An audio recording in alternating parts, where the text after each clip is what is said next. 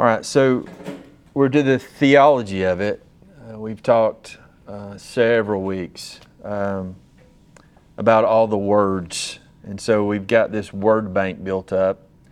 And this is how you approach everything. Um, the majority of the people have what they believe, and then they work back, backwards from that. They have this image of who God is and what He is like.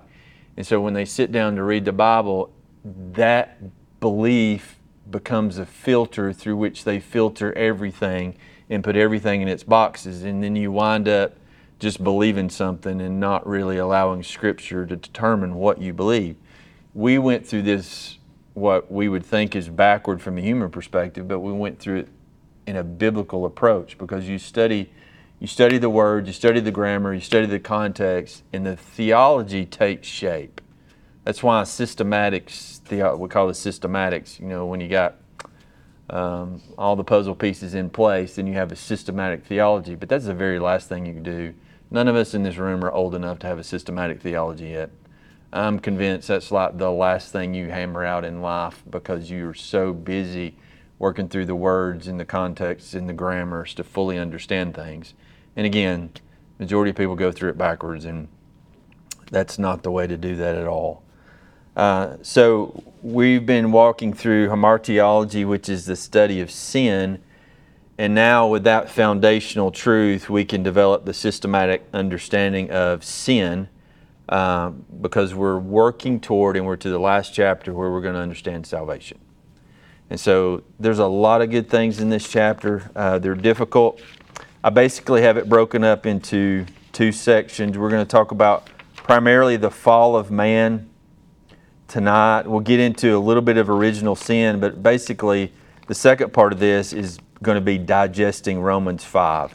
And so I didn't want to have, I just wanted that to be alone on the table. So next week, Lord willing, we'll just digest Romans 5 because that's where the most of the theology comes from, from all this stuff that we've been talking about. So let's look at this. Uh, he kind of begins this last, or this chapter 4, last chapter on hamartiology, with this statement. Anyone who has a defective hamartiology will necessarily also be errant in his soteriology. And I put that in a little easier to understand. If you don't understand sin, you won't understand salvation. And so that's what we've been working hard at doing is trying to understand all the terminology in regard to sin. All right? Uh, so understanding our terminology that we've talked about. Um, was trying to remember the words that Travis used when he closed us in prayer last week. Um, I don't remember what he said. Absolutely corrupt, depraved, and I think he was depressed in the midst of all that. He said something like that in his prayer, and I kind of got tickled. Um, but I understand it. So, understanding all those words that we talked about, what can be said in regard to the very essence of our salvation. No, I'm not. I don't have a particular phrase or word in mind. But just learning what you've learned about how sinful we are, what can you now say in regard to our salvation? Man, we need it. Man, we need it. That's a good statement. There's multiple statements that we could say in regard to this. Take an act of God. It would take an act of God. Absolutely. Uh, that's a good statement. Anybody else? What would y'all say?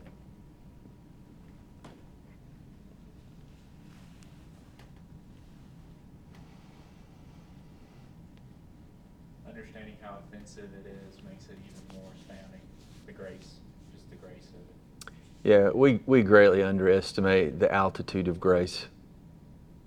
It's, yeah.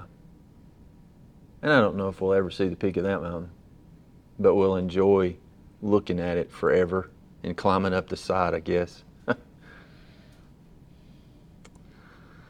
so, anyway, working through that, uh, you begin to understand uh, a great deal of the I was talking to somebody this week, and I knew no one who has done the hard work that we did, but the distance between their sin and God's holiness was not that great. And it's really hard to have a conversation with someone like that because they think you know, I, I'm a good person. I mean, that's kind of where they were. I, I haven't done really bad things. I'm a pretty good person. And so that distance between, you know, us and God is kind of close for them. In other words, that question that I asked Sunday that I'm going to pick back up next Sunday uh, why did God put the Egyptians down and redeem the Israelites? Well, I feel like their response would probably be, well, they were the better people. But that's, I mean, we know that not to be the case. By the way, why did he do that? I'm going to deal with that Sunday. Why did he put the Egyptians down and bring the Israelites out? Because he chose. He chose them, but a little more than that. You're right. Show him his power. Um, no, that's not where I'm headed. You got to think where I'm headed. Get in here. I mean, he, I mean, Pharaoh did refuse to believe. He did. Had to keep his promise. Thank you. That's the only word I was looking for. Promise. I promise to. And that's our, our salvation is based on that. Don't ever think it's based on anything else. I promise to. That's what God says. I promised if you're in my son, it's going to be really good for you. If you're married to Jesus, it's going to be really good for you. That's our promise. Okay? All right, so from the standpoint of creation, God did not create sin as a part of man. We're kind of stepping all the way back to anthropology, the study of man, first chapter.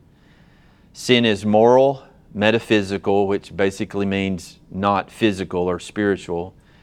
Sin is not material and is distinguishable as its own entity apart from the physical body. The reason that you need that foundation is because he goes on to say, Sin is not identifiable with the material substance of our being. Sin is not the stuff of man. It is an intruder. Therefore, people sin, not physical bodies or phys- physical members of the body. Does that all that make sense? Let me give you some questions. Cain killed Abel, who or what sinned?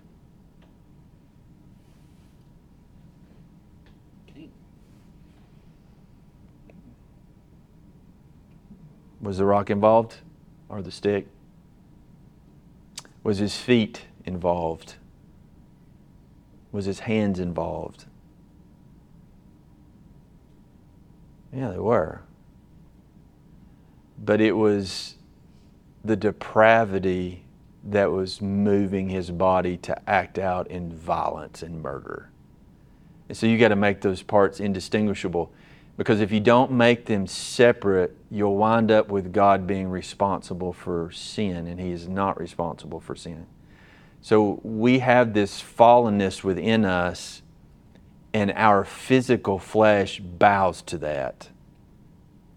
And that's important for you to understand because when we get into soteriology, you'll understand that you just don't have control of that. You don't have the ability to pull yourself up by your bootstraps and go walking into Jesus.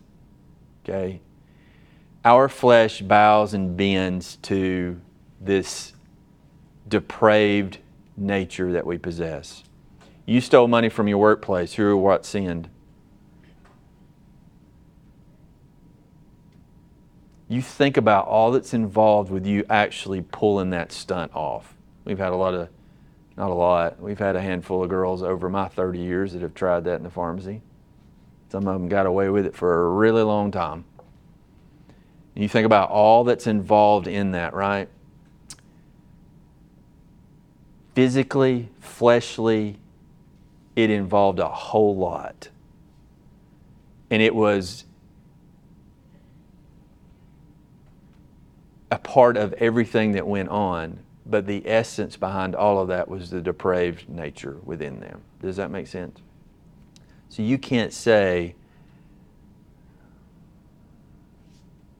that God had any sort of involvement. I'm trying to figure out how to word this.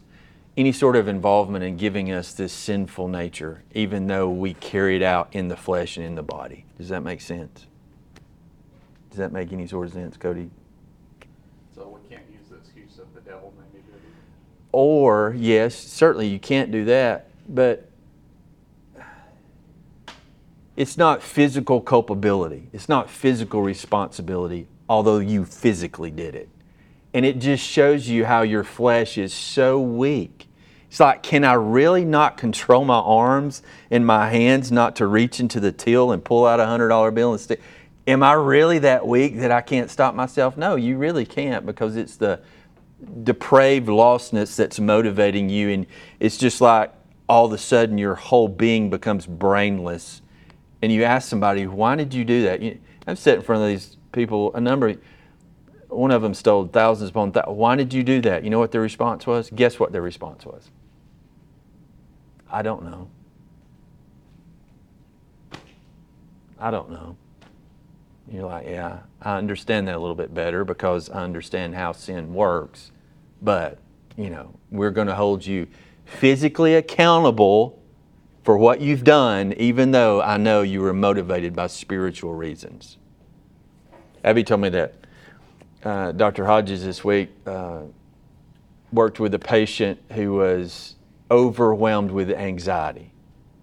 And he told her, I'm going to write you a prescription for your anxiety, but you need to understand anxiety is a spiritual issue.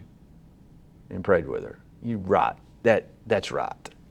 It's not a physical issue, it's, it's a spiritual issue. Okay? So, anyway. All right, let's keep going. Genesis 3. So, if we're going to, you know, this is the starting place, right?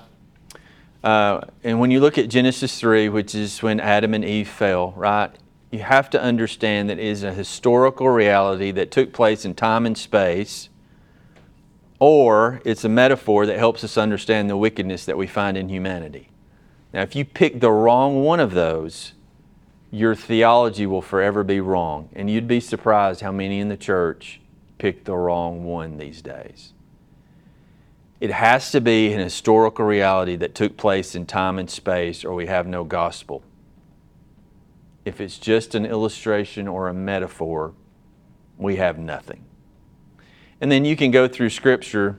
Here it is, we'll read it. You can go through Scripture and you see a lot of references, and the way that they reference it, it has to be a physical reality in time and space. And this is what we're talking about. Now, the serpent was more crafty than any of the beasts of the field which the Lord God had made. And he said to the woman, Indeed, as God said, You shall not eat from any tree of the garden. The woman said to the serpent, From the fruit of the trees of the garden we may eat, but the fruit of the tree which is in the midst of the garden, God has said, You shall not eat from it or touch it, or you will die. The serpent said to her, You will not die. For God knows that in the day you eat of it, your eyes will be opened, and you will be like God, knowing good and evil. And by the way, he, he told a full lie in verse 4, you will not die, but he only told a half a lie in verse 5, your eyes will be open knowing good and evil. That's true, right? Uh, when the woman saw that the tree was good for food and that it was a delight to the eyes and that the tree was desirable to make one wise, she took from its fruit and ate, and she gave also to her husband with her, and he ate. Now, here's the problem that you run into if the world is 26 million, how old